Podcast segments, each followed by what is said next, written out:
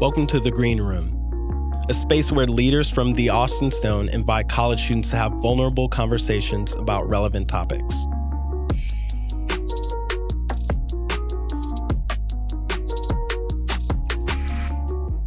All right, welcome to the Green Room. Man, we are so excited for Yep. this podcast to finally be here and That's drop. My name is MJ and I'm here with Tyler. Yep. And man, Tyler, do you got any words for us, man? How excited are you? The level of excitement I'm experiencing right now cannot be contained by the room that we're in. I, I, I, this this episode in particular that we're about to Mhm. introduce, so good. Mhm. I'm Shanda's wisdom and insight on this topic. I mean, th- I can't wait for people to hear it. Yeah, me too. I y'all y'all are in for a treat today because we have Shanda Anderson. She is the director of clinical care at the Austin Stone Counseling Center. And she's been a licensed professional counselor since 2006. As someone who loves Jesus, is a professional and loves college students, she's able to give us wise yet down to earth insight on the all too common struggle with anxiety, especially for college students. Well, not only is she a professional counselor, for the last two hours, she has been our personal counselor. Amen. And I'm pretty sure we owe her an exorbitant amount of money because that was an incredible counseling session for me, just Yeah. to hear her process through what it means to trust Jesus in the midst of anxiety. Yeah, and she talks a little bit about what is anxiety versus what is fear. You won't hear it in this episode, but Tyler has this uh, fear of being on airplanes. I don't know if you want to. Well, I mean, I, I like to put my dirty laundry out like that, but the just the the idea that I'm going to be in a tube that's going 500 miles an hour, 30,000 feet above the air. I think everyone should be scared. If you're not scared, you should. You're not thinking about what's happening. But again, Shanda's ability to help us parse through all mm-hmm. the different realities that we're going to go through as people, and how even even how your physical body and history, all those things, like she has actual framework from the scriptures for us. I mm-hmm. mean, it, it really is hard to overstate how how helpful she was.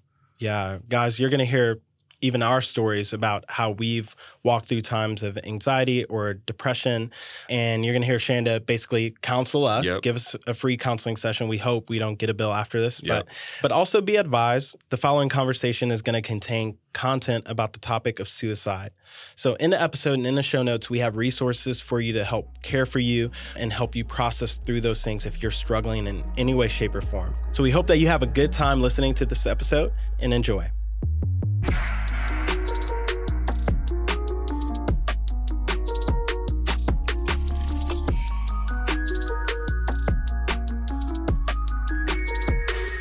Shanda, welcome to the green room. Thank you. I'm glad to be here. Yeah, it's an I'm- honor. I am so excited that you're here to kick off the Green Room podcast That's with right. us.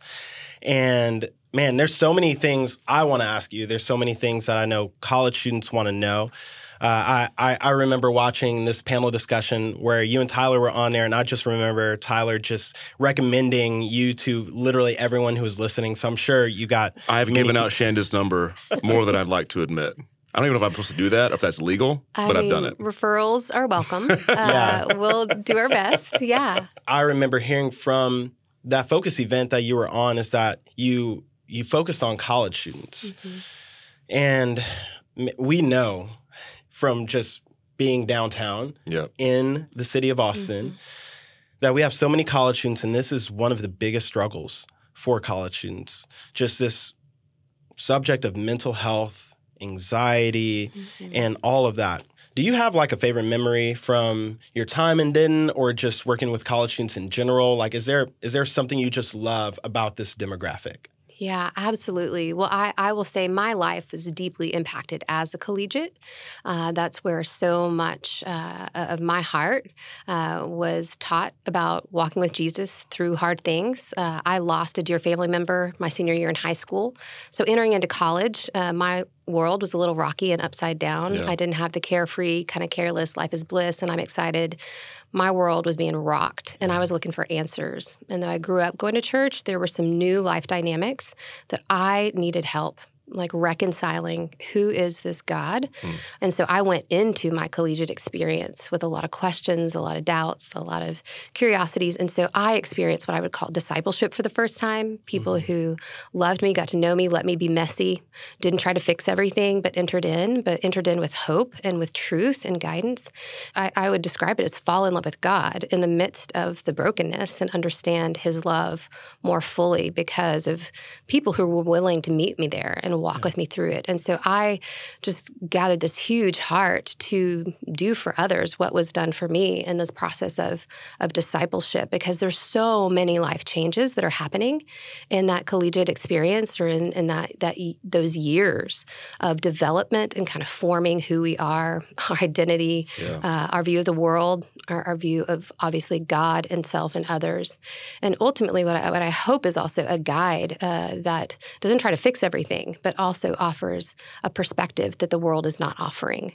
That I do believe has hope and guidance for a trajectory of adulthood and life that can actually handle life's difficulties that are going to come was it that seminal moment of like i want to help other people have this was that in college you had that where you, you were thinking that forward like I, in how you were experiencing those I moments? Really, so my undergrad was elementary ed. I always wanted to be a, an influencer, a teacher, like a guide yeah. of some sort.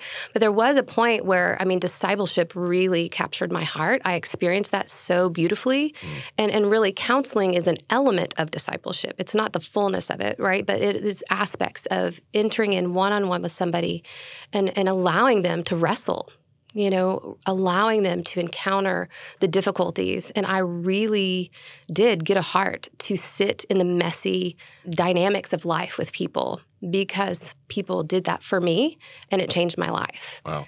And I I am passionate about discipleship, which is part of the church, part mm-hmm. of the mm-hmm. you know commission that we are called to. Um, but but in this reality of, of, counseling, I feel like it's a, a, a niche where the hurting people come and uh, because of what God has done in my heart to anchor me in His hope, His promises, His truth, uh, I'm not afraid of the struggle in my own life, and I'm not afraid of the struggle in other people's lives. I really believe there's perspective that can be had in the midst of difficult circumstances. And I had people willing to hold their ground of confident truth that allowed me to struggle my way to find that solid ground for myself.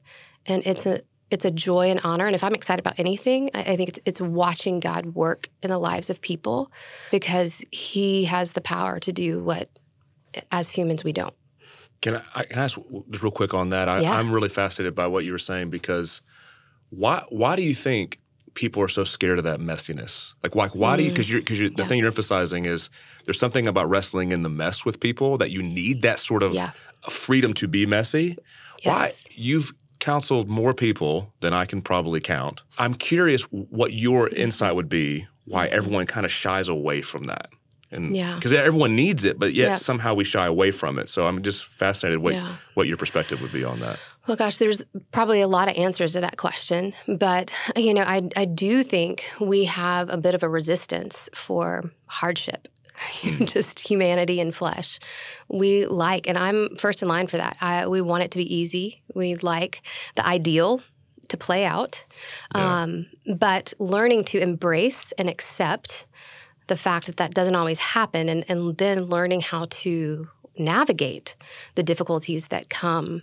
You know, I do think we live in a culture that kind of promotes ideals and promotes a bit of this perfection. And we can't help but kind of talk about social media, where you can literally have an app that'll change your appearance. you mm-hmm. just hit right. hit a button in your right. airbrush and you put yourself out there in this ideal way. Uh, and, and so I think this idea of chasing perfection or chasing ease, chasing comfort, is unfortunately part of what our flesh longs for instinctively. But I do think it is a message of the world world that is being offered and is setting us up for difficulty yeah. because life doesn't play out ideally because it's broken. We have to learn how to manage it. We have to learn how to mm. walk through the brokenness with hope, with confidence. And and so yeah, I think it's it comes back to that who is God? I think that's the biggest question that we're ever going to answer and it informs and influences how we face life's difficulties. And yeah, I've had beautiful examples of, people model that to me. The, the, the woman who discipled me or is still part of my life, and I remember learning from her as a collegiate. Uh, and she is a beautiful woman of faith, but she she had been widowed twice. Wow. She when she was teaching me the Bible.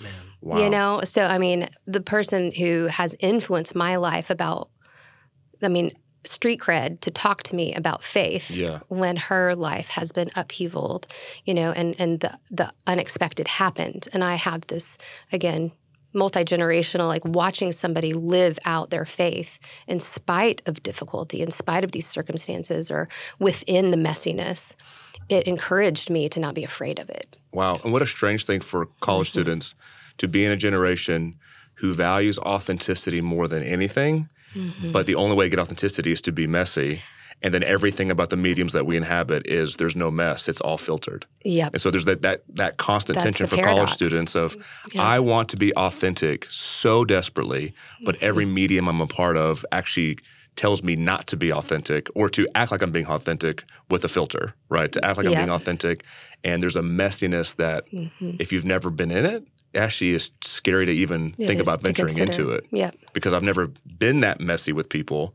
So how can I know I'll come out on the other side mm-hmm. with any with uh, uh, unscathed in a sense? Yeah. I we're talking about messiness. mm-hmm. I mean, I'm 27 years old and I, I I remember just growing up always thinking about all the things. I mean, I'm originally from New Orleans, and we were in Hurricane Katrina. Uh, we were mm. trapped for four days. I mean, my mom's mm. been through a lot. My family's been through a lot. I've been, I've, I've seen a lot of really hard things, and what we're talking about is so important for so many reasons. I think one of the reasons it's so important for me for us to talk about is because, uh, man, this is part of my story. This mm-hmm. is a mm-hmm. huge part of my story. I was officially diagnosed with general anxiety disorder in 2018 before I moved here. And before that, I had gone to nearly three years of counseling. So mm-hmm. I remember actually, it was a woman that I worked with in a church in Lubbock. Uh, before I moved to Austin, I remember uh, when I was a resident, uh, it was my first semester, I was having a terrible time, just terrible. And I remember talking to her. She she asked, "Hey, how's my family doing? How am I doing?" And I remember telling her just a little bit of my story. And she asked mm me this question: "Do you know what trauma is?" And I was like, "Head trauma, like concussions." I'm sure I've had a few of those playing football growing up, but and and she was like, "No." And she she kind of explained trauma to me, and then also. Mm-hmm was like, hey, I feel like I see some of these things in you, and I think mm-hmm. you should go to counseling. So that was kind of my journey initially with trying to figure out what was going on. I knew I was always anxious and stuff, but I remember hearing so many things mm-hmm. about the Bible and reading the Bible and seeing things like Philippians 4 6, do not be anxious about anything. Mm-hmm. And during that season, I just felt in so many ways disobedient as I was trying to figure out this mm-hmm. journey right. about mental health and how it impacted me. And despite my obedience mm-hmm. to the Bible, uh, mm-hmm. prayer, and community, I still felt super anxious and I felt very disobedient. So, this is a question I have for you, Shanda. Mm-hmm. Is my anxiety my fault? Yeah, Mitchell, it's a great question. And thank you for being so honest and vulnerable. Uh, I know there's probably a lot of people uh, that are resonating with what you're saying, and and I just I want to lead with with compassion, mm-hmm. uh, answering this question because it's very complex, and ultimately it depends. There's a lot of factors, a lot of variables. That's why everybody's story is so significant. Mm-hmm. we can't take one um, detail and apply it to every circumstance. We've got to slow down and, and really get to know the person, get to know the story, get to know the circumstances. Uh, right? And trauma is a very real element mm. that kind of changes the lay of the land uh, uh, on some of our experience uh, of emotions and thoughts and how we ultimately process information. That we're all processing information all the time. God has just given us this brain that is effective, and our brain is keeping us safe. You know, mm. its its mm. main job is to kind of filter out information and help us stay alive. You know, we're not thinking about breathing. We're not thinking about a lot of things. It's kind of fascinating how God has wired our brains. But when we go through an experience experience that is very disruptive. Mm. And ultimately, there's fear that we encounter, kind of our worst case scenario might come true for some people that then it kind of sends our, our inner world into this feedback loop of how to avoid that ever happening again. And, and we can get stuck in, the, in this trauma loop uh, of staying safe and a hyper um, vigilant. Uh, you know, vigilance is good, but hyper vigilance is mm. where it's, it kind of takes over and we're, we're filtering and, and avoiding and uh, kind of perceiving a threat at all times where that ultimately may not be true. And some people who haven't been through certain types of trauma have an easier time kind of discerning, Right. okay, this I feel uncomfortable, but but I'm really okay.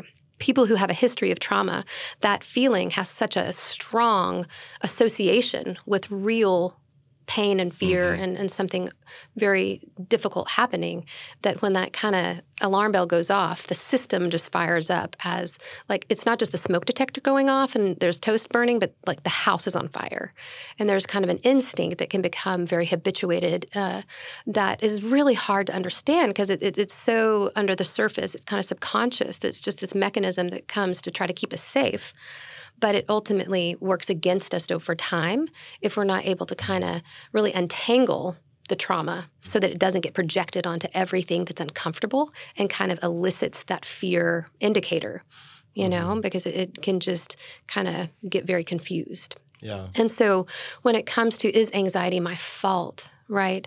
We've got to learn how to like slow down without jumping to conclusions, like making these hasty evaluations or determining outcomes based on these you know implicit responses that we have hmm to slow down and and and I think we need to do that with one another and we need to do that with ourselves so that can, we can really try to figure out what's going on right? Because if somebody is in unrepentant sin if they are walking contrary to the wisdom of God and Mhm. folly is their you know aim right now then anxiety can be a gift.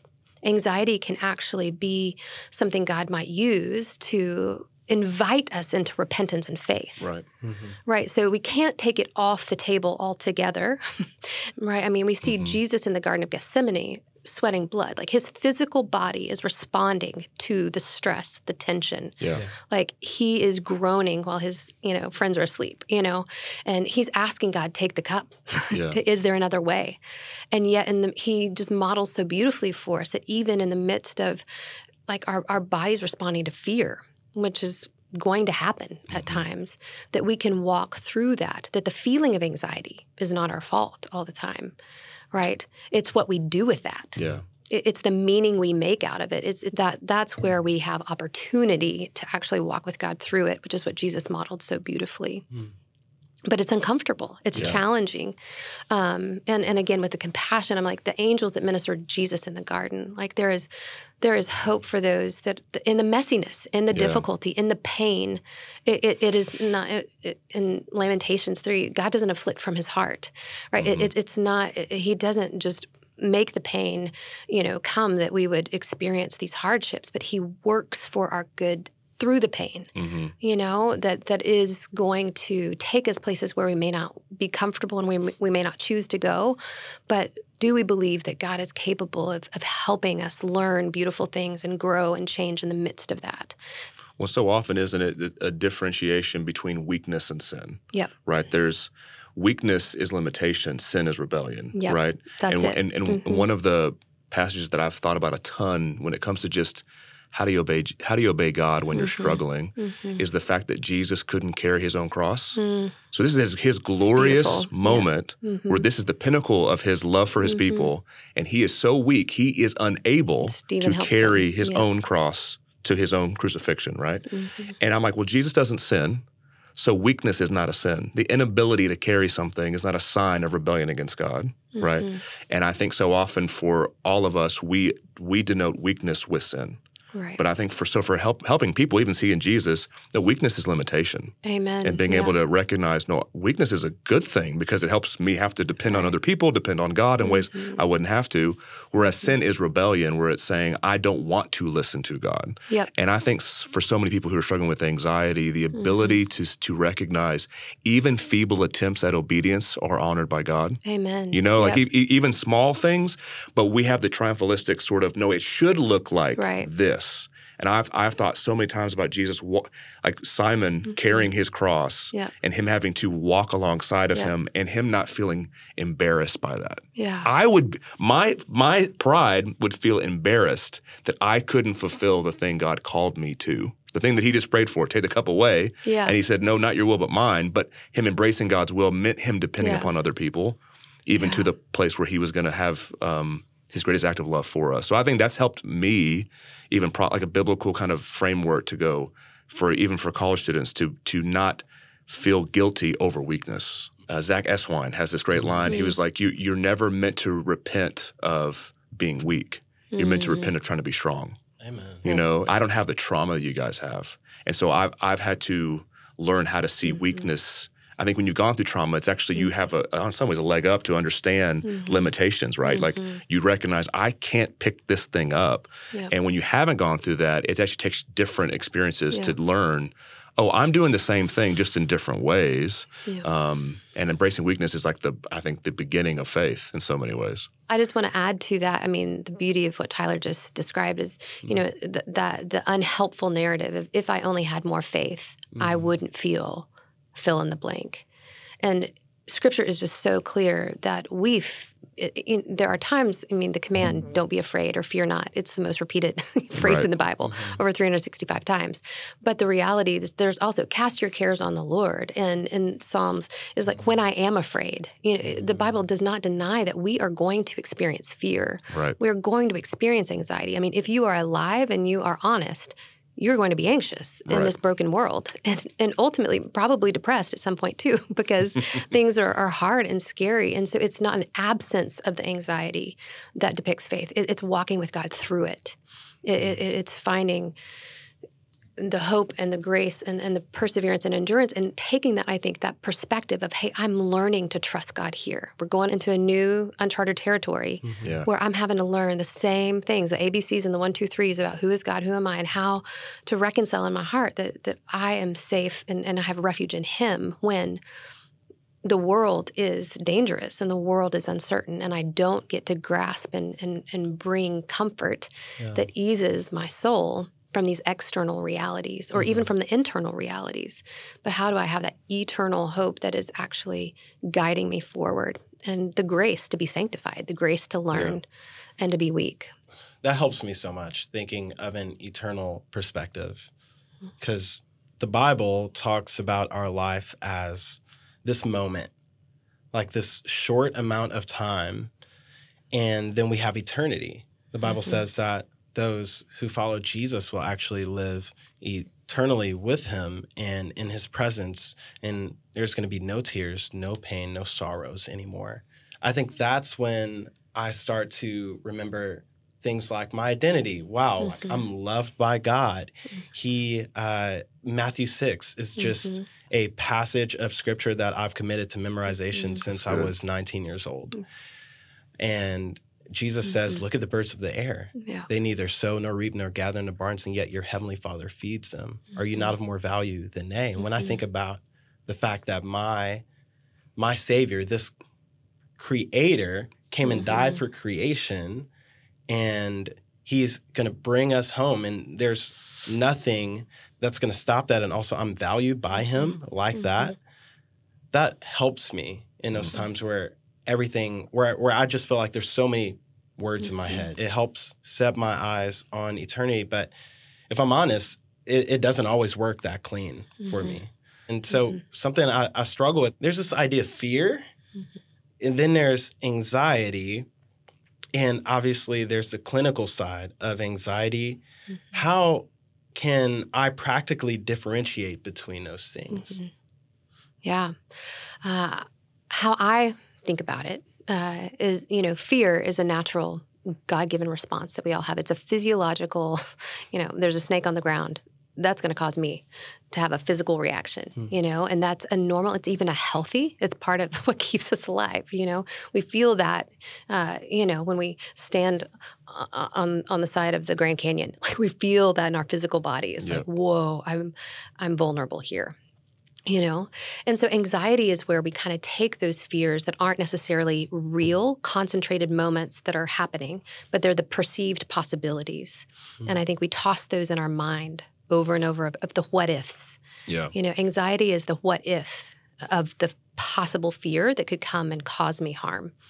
And we all have those. And we have to learn how to embrace those accept those because what doesn't work is to say stop that don't think about it you Mm. know um, you know just to avoid it ultimately that's just double down in the brain. And so we've got to learn to embrace and, and accept these difficult ideas that come into our mind at times, the possible fears that are just perceived possibilities.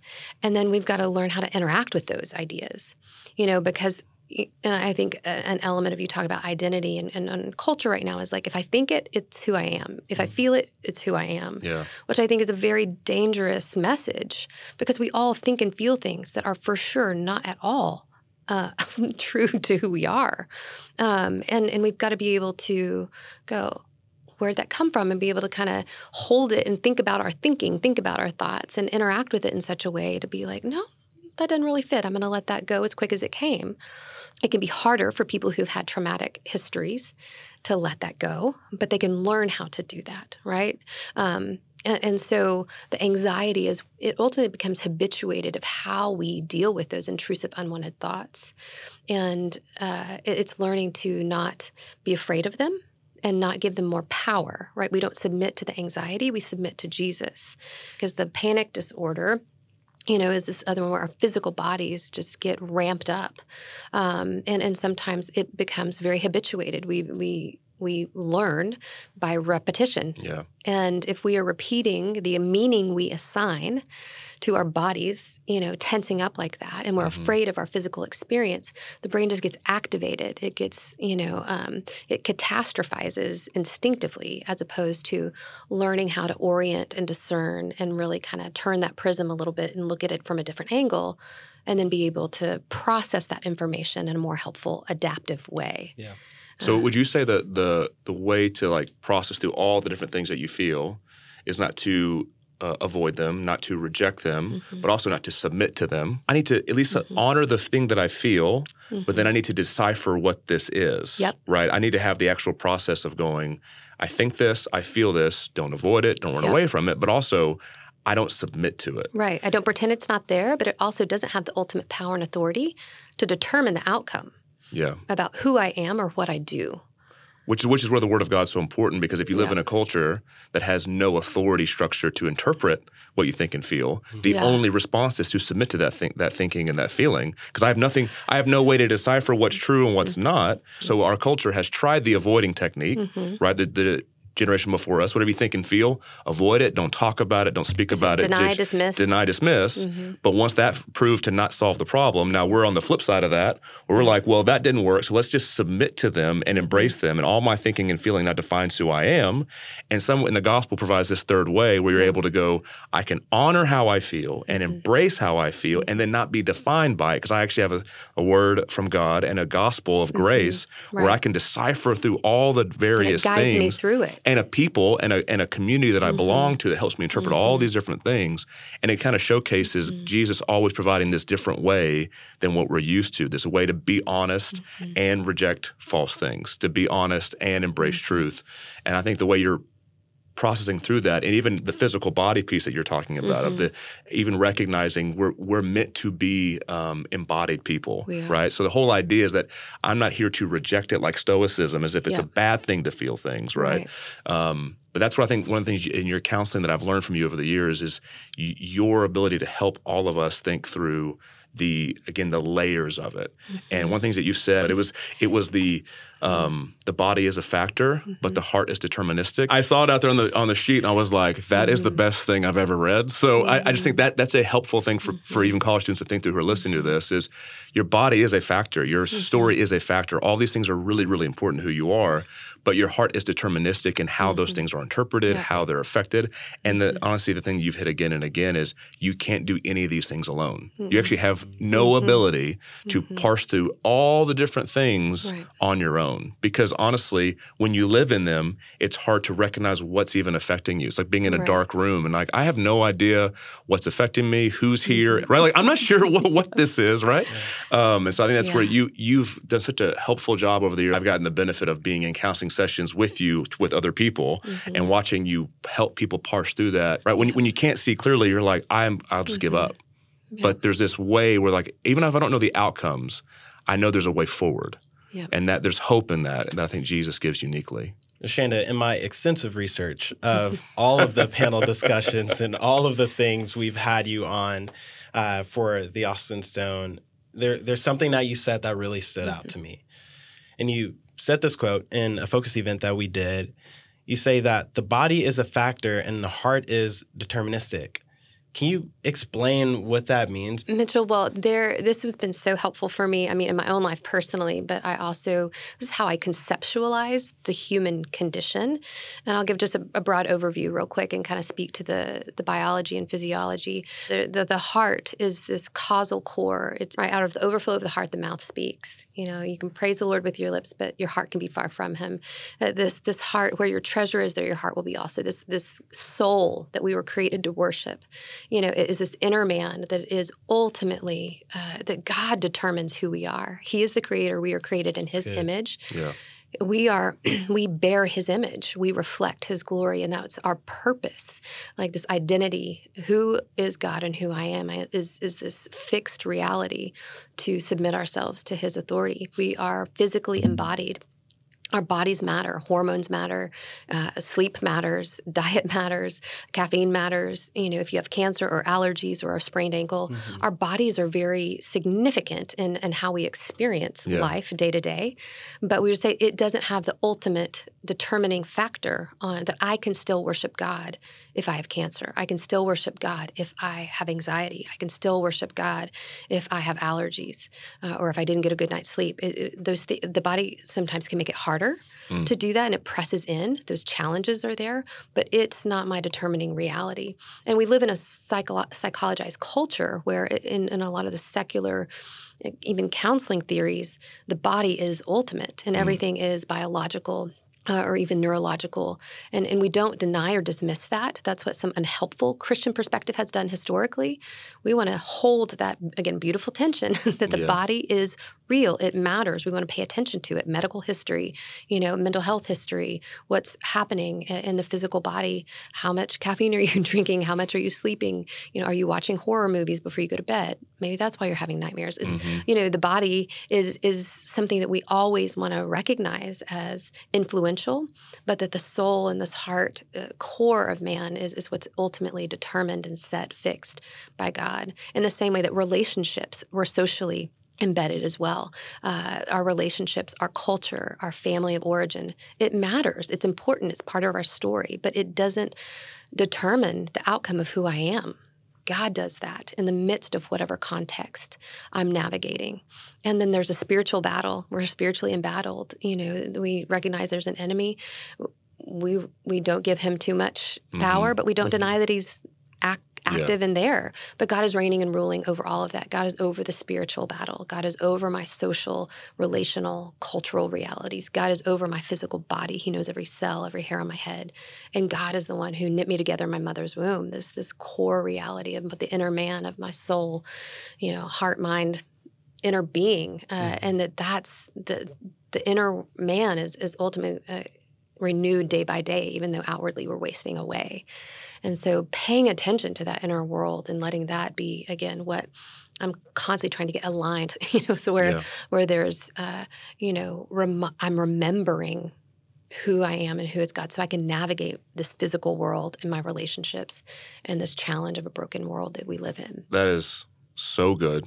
I, am really curious what you would say because that framework is incredible. What would you say to a college student who says, okay, I, am understanding all that. This first time I've mm-hmm. heard all that but their question is, well, what do I do next? Mm-hmm. Right? I'm anxious and I'm fearful, mm-hmm. and I mm-hmm. get the mm-hmm. framework of what you're saying, but what's my next step? Like, do I just go through each concentric circle and start categorizing everything? What do I do today? One thing that I find that I repeat often is, you know, normalize your experience. Recognize why it makes sense that you're feeling a lot of these things from any one of those Mm-hmm. you know realities or multiple that are all playing together at one time and the goal isn't to understand everything right searching for understanding at at all costs we're we're going to have mysteries that we mm. don't understand and that's true about our physical bodies that's true about often many of our relationships yeah. and it's definitely true about our spiritual life and, and understanding god there his ways are not our ways his thoughts are not our thoughts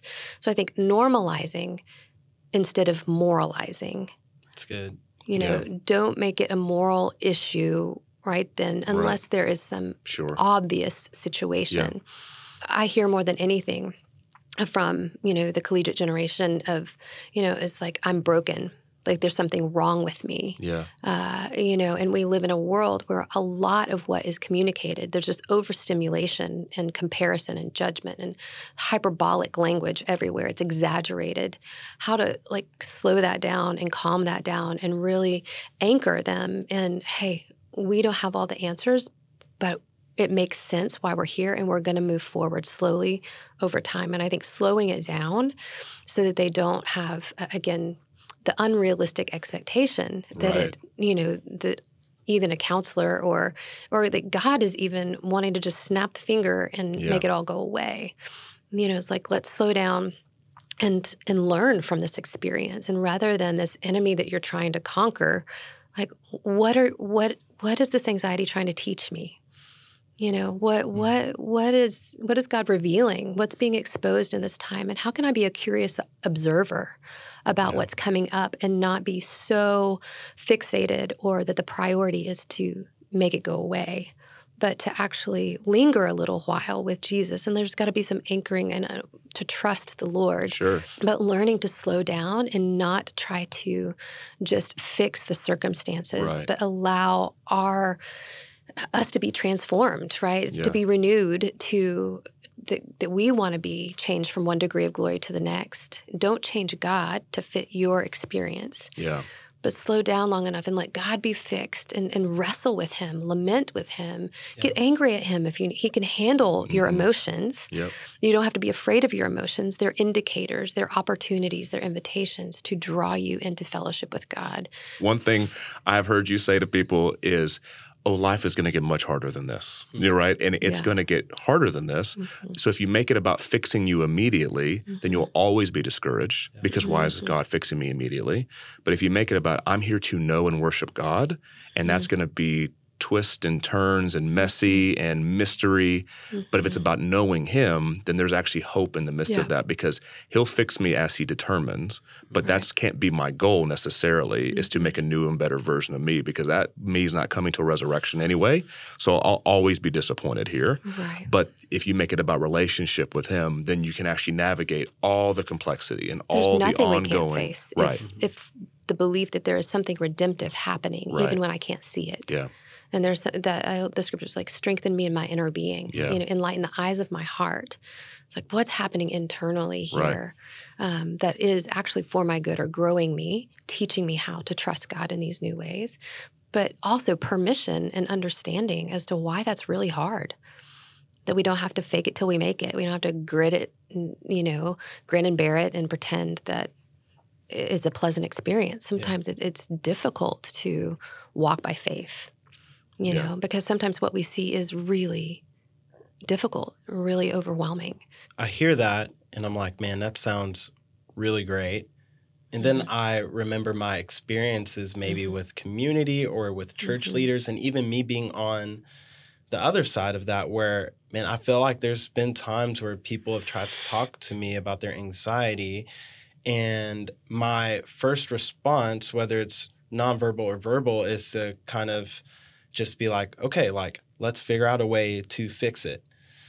And I know so many college students have stories like that. And what advice would you give church leaders and Christians in helping their friends or mm-hmm. congregation, men and women who are struggling with this? What, what advice would you give them on how to help them handle their anxiety? Yeah. Well, I, I think first, it's such an honor for someone to share their pain with you. And so I think it, it's just valuing the the person and the story that God is writing in their life Yeah. and being willing to just see the glory of God, you know, in the messy and and and, and slow down, uh, be willing to let it take time. Um, it's uncomfortable, it's inconvenient, and that's what love looks like you know that that's that's what entering in to the valley with somebody looks like and so I, I think it is just being willing like Job's friends to sit in the ashes to sit in the darkness to learn and listen and really value the gift of being able to know that person's story and that they are trusting you in a way that may be incredibly difficult for them to do. Yeah. And to not rush past that or take that for granted, but to even just say, hey, it means a lot that you would share. Uh, I want to circle back around to this. You know, I'd love to have you in my home. Uh, you know, try to Mhm. figure out how to personalize that and not draw conclusions too quickly and not, you know, try to do the Bible band aid, slap a verse on it, pray Yeah. more, or, you know, but just enter in and, and ultimately even walk alongside. It's like encourage one another daily as long as it is today. It's Mhm. like we need encouragement, and especially when we're going through hard things. And I do think that there is, you know, just this blanket, you know, perspective in our society right now that makes you think that there should be a version of life that you could have. And if you're struggling, you're doing something wrong or God is holding out on you. Mm. Well, in so many ways, you, you, you can't mass produce care. You And, can't. and do I think it, that's yeah. what we we want to do is we want to find a way to do it Mhm. faster Mhm. and it more broad make it efficient. and make it efficient. And Mm-hmm. I think that's the hardest part of for everybody is to go, you actually can't care for as many people as you maybe you'd like. Mhm. Right? You'd like to care for Yeah. way more people in, the, in your best moments and in your worst moments. You'd like for every care situation to go quicker. And it is again in the for college students who are the whole point is to get as many likes and as many posts and as many whatever you can get as possible. And care is the inverse of that. The Mhm. only way to actually have it effectively done is to go slower with less Mhm. people who actually know you well enough to care for you. Well, and just personalizing too. You know, I know there's um, the counseling relationship is, is a little one sided, right? There's um, a purpose of somebody coming in, and it's a different type of relationship. But there is something beautiful, and that's where the pastoral, the friendship, the life outside of a counseling room is. You know, really being able to share your your own story and say, "Gosh, I remember walking through a time Yeah. that was really scary for me." Um, and and I'm sorry you're there because I know it's uncomfortable, it's hard, Mhm. but I, yeah, not pretending like you've got it all together or that, gosh, if you just loved God like I love God, you wouldn't struggle like that, you know. Which I Yeah. nobody ever says that implicitly, but sometimes it can come across that way, and just to help every hearer interpret the compassion and the generosity of yeah, this is part of the Christian life. This is part of living in a broken world. And it's going to hit everybody at different times, different ways. And that's where we've got to take the time to kind of learn those specific stories, right? Yeah. That have some trauma in the background or, um, you know, have some really current difficulties that are happening. What's so powerful about what you just said is that I can even see in my own story where I feel like I've gotten closer to people, even if I don't personally know them, when they start talking about their own stories, Oh yeah. especially when it comes to dealing with anxiety or depression and stuff like that. And we had a student leader last year, um, and she just graduated. But I remember when I first got introduced to our student leaders here, when I first moved here, I just talked a little bit about my story, and I threw, you know, I struggle with anxiety. I'm actually on medicine for this, and I just kind of said that real quick, made it a part of that story. And I remember one of uh, these leaders came up to me afterwards, and she was like, "Hey, I've never actually talked about this with a church leader, and I was wondering if like maybe we could go off to the side and just chat about it for a bit, and just talking about how." She wanted to take steps to even talk to her family about this Mhm. we we want to make a culture in our church and in our ministry for college students that where where you can be honest about this stuff and it's not ta- it's not taboo to talk about and it's okay and i think that that's so huge with community Mhm. uh, we we want to try to get the easy fix. We want to put a Bible band aid on it, but change is actually slower. Care is actually slower. And w- what what would you say to a community of people? Hmm. Like, how can maybe we as a church, maybe a small group full of college students, how can they actually walk that road together? Yeah, well, I think we've got to value the messiness of that, right? We've got to recognize that there is beautiful opportunities to care for one another within the brokenness, you know, and that's the beauty of community that generally speaking, we're all kind of going through different things at different times. Like we, we cycle in and out of our life circumstances, and this group of of people that get to support and encourage and remind us, help us remember, and then carry our burdens like Jesus does. And again, they're not the savior. We don't want to look to people and community to fix it, but that we don't have to do it alone. Mhm. That we have the nearness and the presence of God, but we also have His manifestation of His love and power through people to absorb as much as it's humanly possible. you know, Yeah. it's like uh, in the times of my life, I've been through something that that rocked my world and turned it upside down, where someone else's choices negatively affected my life in a severe way. And I say there were some things that only God and I could do. But I say I look back to the community of the church with the elders, as long as uh, as well as leaders and my friends, and and they humanly absorbed as much as possible. it's like Yeah. they did what was possible in the human realm, and then I was left to have to wrestle out with God that inner conflict, where I'm having to reconcile His goodness, His love, His glory when He is allowing these awful and tragic things to happen in my life. And I loved that there were people that, you know, just allowed me to be sad uh, because I am normally a pretty happy person, but I was really sad and I was depressed and life was really hard. And they accepted me in that space and then, you know, carried me and served me and loved me and allowed me to just kind of, whether it's laugh, watch a movie, or go for a walk. I didn't have to talk about it all the time because Mhm. That's not always helpful. But when I wanted to talk about it, somebody was willing to listen, you know, and it was so good. over time. Yeah.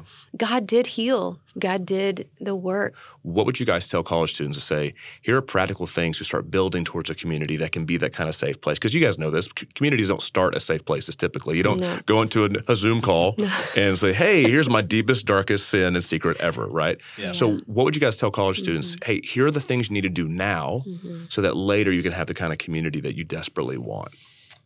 Man, faith is so important. Hebrews 11 1 says that faith is the substance of hope, the evidence mm-hmm. of things not seen. I remember that's the first verse I ever memorized once I became a Christian. And the reason why I needed that, I needed that definition from the Bible of what faith was because there were so many steps that I was taking that were just steps in the dark, and especially connecting to community Yeah. like finding one friend and actually making time in my schedule to hang out with them or reaching out to them was so important. It was a step of faith. Finding a church was a step of faith just because there's I, I think there's church hurt somewhere in everyone's story if we were to really uh, get to the bottom of it. But Mhm. uh, there's there's definitely some church hurt in in my story and in my past that I experienced. But it's even taking that step of faith of, man, what would it look like to actually belong to people? Something super incredible that Tyler said the other day when we when when he was preaching at our college night of worship was that we we need to belong to people. That's what makes us human. Um, that's Mhm. something that we all have in common. Um, and I just thought I'm in a community. I help our college students get in the community and form community. But in those times where I just had no one, where nobody truly knew Mm. the real me, Yeah. first off, it was usually on me because I just I, I was so scared to take that next step. Yeah. Uh, faith, maybe connecting with a friend or connecting to a church, filling out that form. I don't know, and thinking out those ways. I'm like, we tell people to fill out this form, and I'm like, that's the most impersonal thing Mhm. I've ever done. But it, it takes a step of faith to do that. So even just trusting in God in the type of way to where maybe like I don't feel like doing this, everything against me Yeah. like is against doing this, but taking Mhm. that step of faith and like, but this is what God calls me to. Mhm. He says in his word that we're better together. Yeah. Um, I'm not meant to be alone in living this life. It's a verse for all of life and all of community, whether you're single or not. So I'd say take that first step. That's Maybe it's reaching out to a mm-hmm. friend that you know is Christian and is plugged Mhm. into a community of people. And they'll be mm-hmm. hurt there, mm-hmm. but you you have a God who is faithful even when we're faithless. Yeah. That's who we serve. Yeah. Yeah. And I'd, I'd say, you know, when I think back to collegiate times, I mean, oftentimes is defined by a lot of fun, a lot of cool memories, Yep. a lot of Yep. crazy because you have energy and time, and uh, a lot of cool things can happen. But also, I think what makes Christian fellowship distinctly Christian is talking about Jesus. Yeah. And and really, yeah, what does it look like to bring the gospel into our conversations?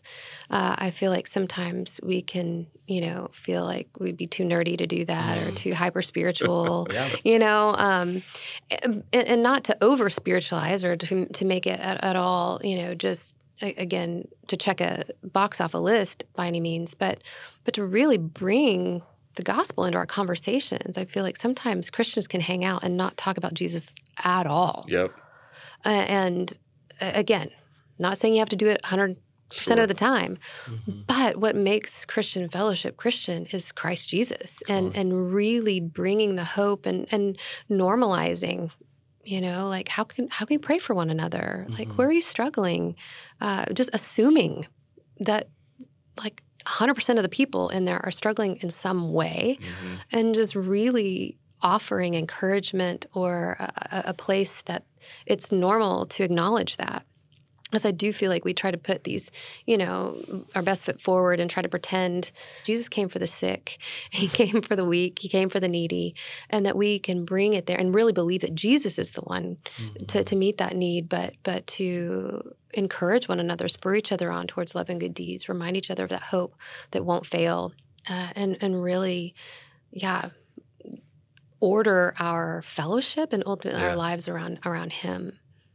That's so. That's, that's such a helpful kind of Mhm. thing for people to think about. The one thing I would say is just if if everyone's initiating, Mhm. interacting, then we'd all hang out with each other. But I think if everyone in a community was known as an initiator, then we'd all have community. Yeah. It's because no one wants to be the initiator of that. Like, what if all of us initiated community? We'd all have a lot more community. But it's because we're so Yeah. scared to initiate, Mhm. we just can't bring ourselves to do it. So, I, I mean, that'd be a practical Mhm. thing that I would ask college students to do is Mhm. the the communities that are best is when there's not the one initiator who, if they don't text, then no one else is going to actually organize anything.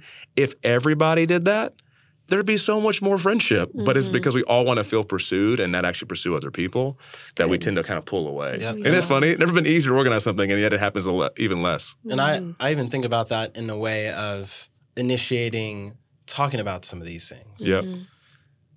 I I know that if we had communities that actually initiated, man, I'm gonna reach out and I'm gonna ask for prayer because this is really hard is and I'm hard. struggling right now. Yeah. Yep.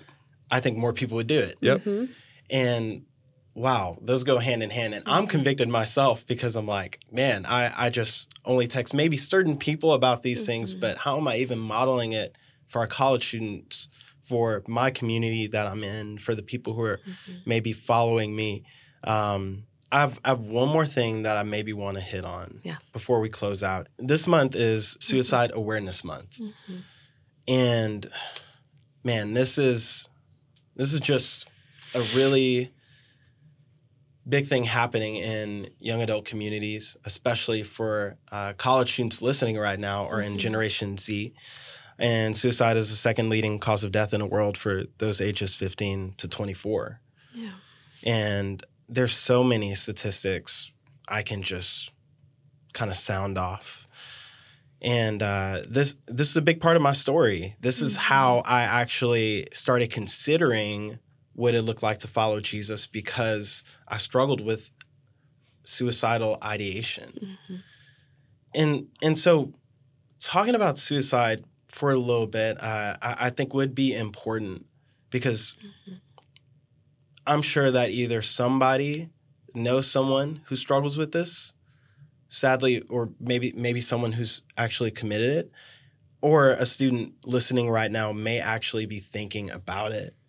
So, what would you say to those students, Shanda, who Mm. who are maybe struggling with that mentally? That Yeah. maybe anxiety, all of these thoughts, because I've been there, Mhm. they're just too much. Yep. Yeah. Well, thank you for bringing that up. I think it's a very uh, relevant conversation that should be had. And oftentimes, the anxiety that builds over time can result in again, this is too much. I, I Mm-hmm. don't see a way out. Uh, I'm overwhelmed to despair. Mm-hmm. You know, we're talking about suicide. We're talking about despair, um, which is, you know, uh, one of the emotions that I think we can find ourselves navigating uh, in the midst of, uh, again, compounding elements of potentially isolation or some severe disappointment, and and those thoughts that do tend to catastrophize and avalanche and grow, and we just get buried under them and feel helpless, feel Mhm. hopeless, feel uh, like the path forward is just too hard.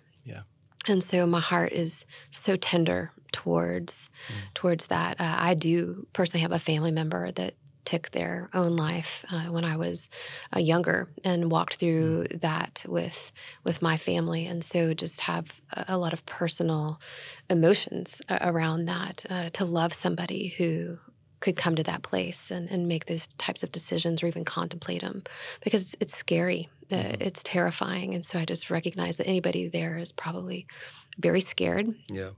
and and i i just would hope that there are people in their lives that they could ask for help that um, would be kind and generous patient um, and come alongside them uh, Mhm. because sometimes what we do know is to talk about suicide does not increase the likelihood that they will carry it out. Yeah. Uh, to talk about it is actually a more helpful way Yeah. to help decrease that overwhelming spiral of thought that there's no possible way forward. Mhm. Um, so to I I pray that there is somebody that they would trust or that they would seek help, whether that's a suicide hotline or a counselor or a pastor. Um, but I would just encourage anybody to not stay in that isolated place, Mhm. that there is help and that there is hope. But we do find ourselves in situations where at least we can't see that hope. You know, Mhm. and I think that's where we do need someone else to come alongside us and and encourage us, and even maybe take those steps with us Yeah. uh, to move us forward, to begin to see that glimmer of hope, that possibility, and that outcome. And again, it, it's it's hard to you know you don't learn how to swim when you're in the deep end of the ocean. Hmm. You know, it's like sometimes we just need rescue. We need Yeah. someone to come along where medication could be helpful, where again certain types of support groups can be helpful, to where we're not just gonna you know teach someone to swim when they're in, Yeah. in the stormy, you know, Atlantic. It, Yeah. it- it's like let's bring you to shore where there's Yeah. still, you know, uh, some uncomfortable realities, but where you feel like your feet uh, can touch solid ground again. When having people speak into it is so Mhm. important. I remember when my fall Mhm. semester of my sophomore year, I was really depressed and I had a lot of self-loathing. I remember I, I I'd never had suicidal Mhm. thoughts before. And I remember, I remember the, I can remember vividly. I was in my friend's dorm room, and I'm sitting there, and the thought of suicide entered my mind. And I remember Mhm. thinking it and, It's and terrifying. terrifying, like because you're because it's so unnerving to have that thought Mhm. of like, what if I just ended it?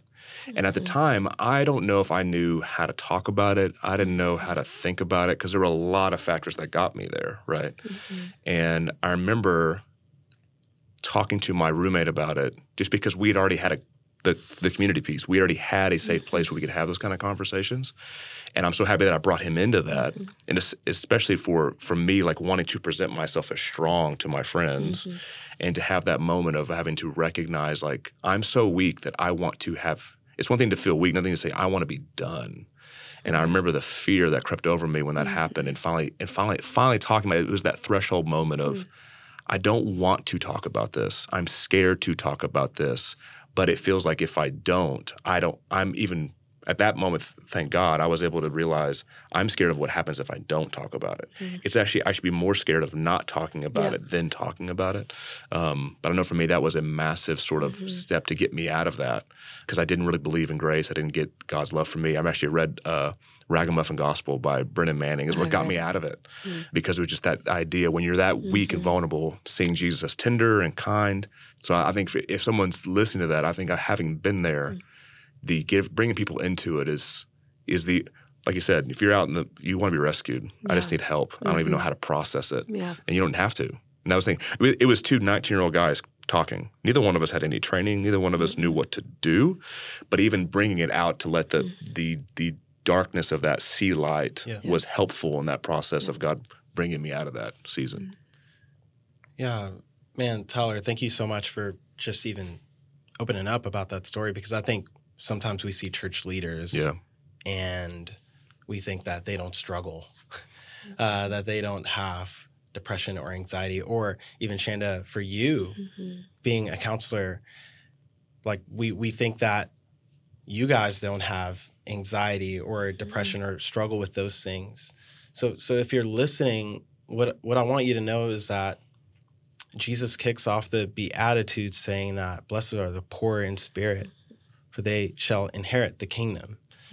And it's not saying blessed are the really strong and Yeah. the people who can do things themselves and get stuff done, but it's really when you come to the end of yourself. And that's who Jesus is here for. Yep. Jesus is here for your brokenness. Jesus is Mhm. here for your messiness and weakness. Mhm. And as a church, we want to be a support to you. Um, so, so if this is something that you're struggling with, or if you have further questions, you can go ahead and email, and this will be in the show notes. Email college at austinstone.org. And man, we would love uh, to serve you, um, answer your questions, um, and we can send those uh, to any of our elders' ways or uh, Shanda's ways. And also, we have our counseling center, the Austin Mhm. Stone Counseling Center. So if you're in Austin, Shanda, what would be a, a easy way for someone to get connected to the counseling center at the Austin Yeah. Stone? And why is counseling important? Oh man, well, I, I happen to think that we can all benefit from counseling, and I Amen. continue to seek it myself and have enjoyed and benefit benefited from counsel in my life because we all need that objective space to to work through our stuff. Mhm. Um, but info at austinstonecounseling.org is email. You can send an inquiry and we'll help you get connected. We've got five different counseling offices and over Mhm. 30 counselors that are very much uh, equipped and educated in the science and psychology that's relevant for today, but also just foundationally grounded in the Word of God and a Christian worldview that is, we're going to hold those tensions of, of operate from a biblical construct, but take into consideration all the realities that are important uh, that affect people uh, Yeah. uh, from psychology and science. So, um, yeah, I, if it could be a help to you, please let us know and we'll do everything we can to care for you. Most of our sessions right now are, are virtual um, due to COVID, but um, but we do look forward to the day where we could be back in person with people because I know that is a there's nothing like being face to face with somebody yeah. when you're talking about your your pain. Uh, but we will utilize the virtual spaces that God has allowed, and the Spirit can do beautiful things in that space as well. So great. Uh, something else I wanted to make sure you guys had access to was the National Suicide Prevention Hotline. That's going to be in our show notes as well, but the number is 1 800 273 8255. If you need anyone, please go ahead, call that number, email us at college at austinstone.org. And we would love to hear from you. We would love to walk with you. This is what the church is for. This is what we're about. And Shanda, thank you so much Thank you. Oh man, for it's- just hanging out. I think out I owe you money after that Oh, because that was incredible. Well, I am. I'm just honored. Uh, I have a huge heart for the collegiate population. I'm so excited for those who are listening, and just encourage you to not grow weary in doing good. Life is challenging. I had one of my mentors would tell me, "Life is hard. God is good. Stay in the Word." Um, we got to get grounded in the truth that does help us because life is hard. God is good all the time, but we need His wisdom, His Word to help us navigate it, and we need one another. So I do hope this encourages some people. And what an honor to be in this first green room experience. Oh, yeah. Let's Uh, go. so I, I look forward to many more. Awesome. Well, thank you, Shanda. And everyone, we'll see you later. Thank you for being our guest in the green room. Remember, if you want more vulnerable conversations, then share, like, subscribe, and leave a review wherever you listen to podcasts. You can follow us on Instagram at college underscore Austin Stone. See you next time.